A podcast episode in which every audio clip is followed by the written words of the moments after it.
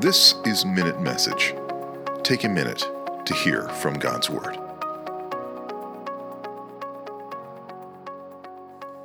Daniel 4:27 Therefore, O king, let my counsel be acceptable to you. Break off your sins by practicing righteousness, and your iniquities by showing mercy to the oppressed, that there may perhaps be a lengthening of prosperity.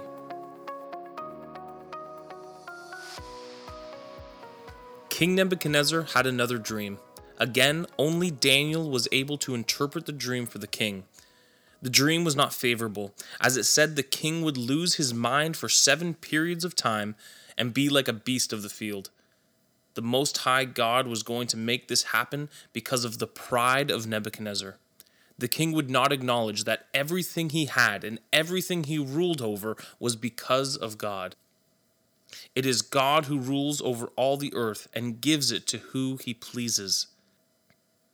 After this warning in the dream, King Nebuchadnezzar did not repent, but instead he said this Is not this great Babylon, which I have built by my mighty power, as a royal residence and for the glory of my majesty?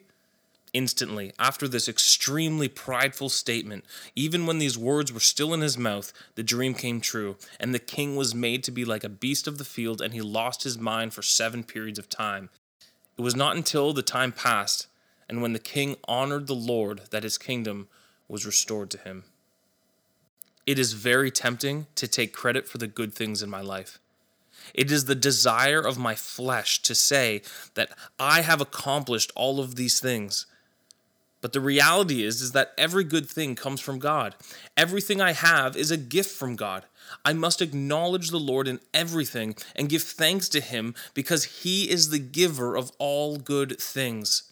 I must seek humility. God gives grace to the humble, but he opposes the proud. Why would I desire to be in opposition to God? I want to be in the grace of God, humbled by his mighty hand.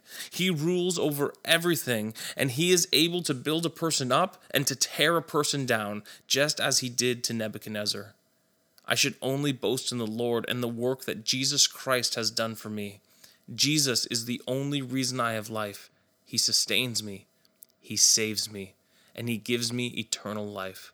I have nothing apart from Jesus Christ, and so I must honor Him and give Him all the praise and glory.